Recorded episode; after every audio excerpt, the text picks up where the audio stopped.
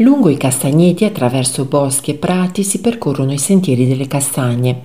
Oltre ad immergersi nel verde del bosco, ci si imbatte in un percorso che offre informazioni su questo nobile frutto e sulla pianta della quale si valorizza il legno.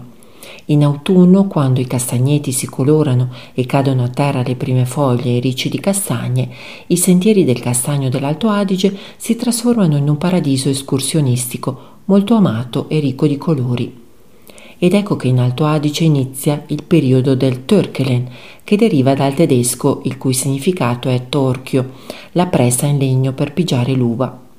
Osterie e trattorie aprono le loro porte e servono specialità altoatesine, vino novello e naturalmente le castagne.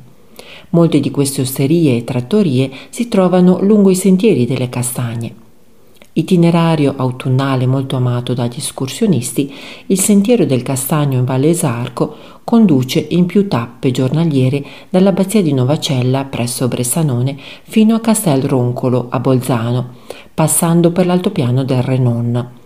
Il sentiero attraversa piccoli paesi e aziende vinicole, passando per castagneti e boschi misti.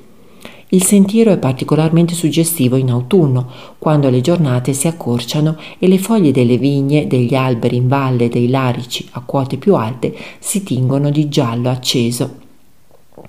E lungo il percorso si aprono continui scorci panoramici sulle guglie delle Dolomiti. L'itinerario, facilmente percorribile da tutta la famiglia, si può suddividere in diverse tappe. Lungo un sentiero si affacciano le accoglienti aziende agricole e le cantine che in autunno offrono ristoro con il tradizionale Törkelen. Ci si accomoda nelle stuben in legno dei contadini per gustare i piatti tipici locali, il vino novello e le caldaroste.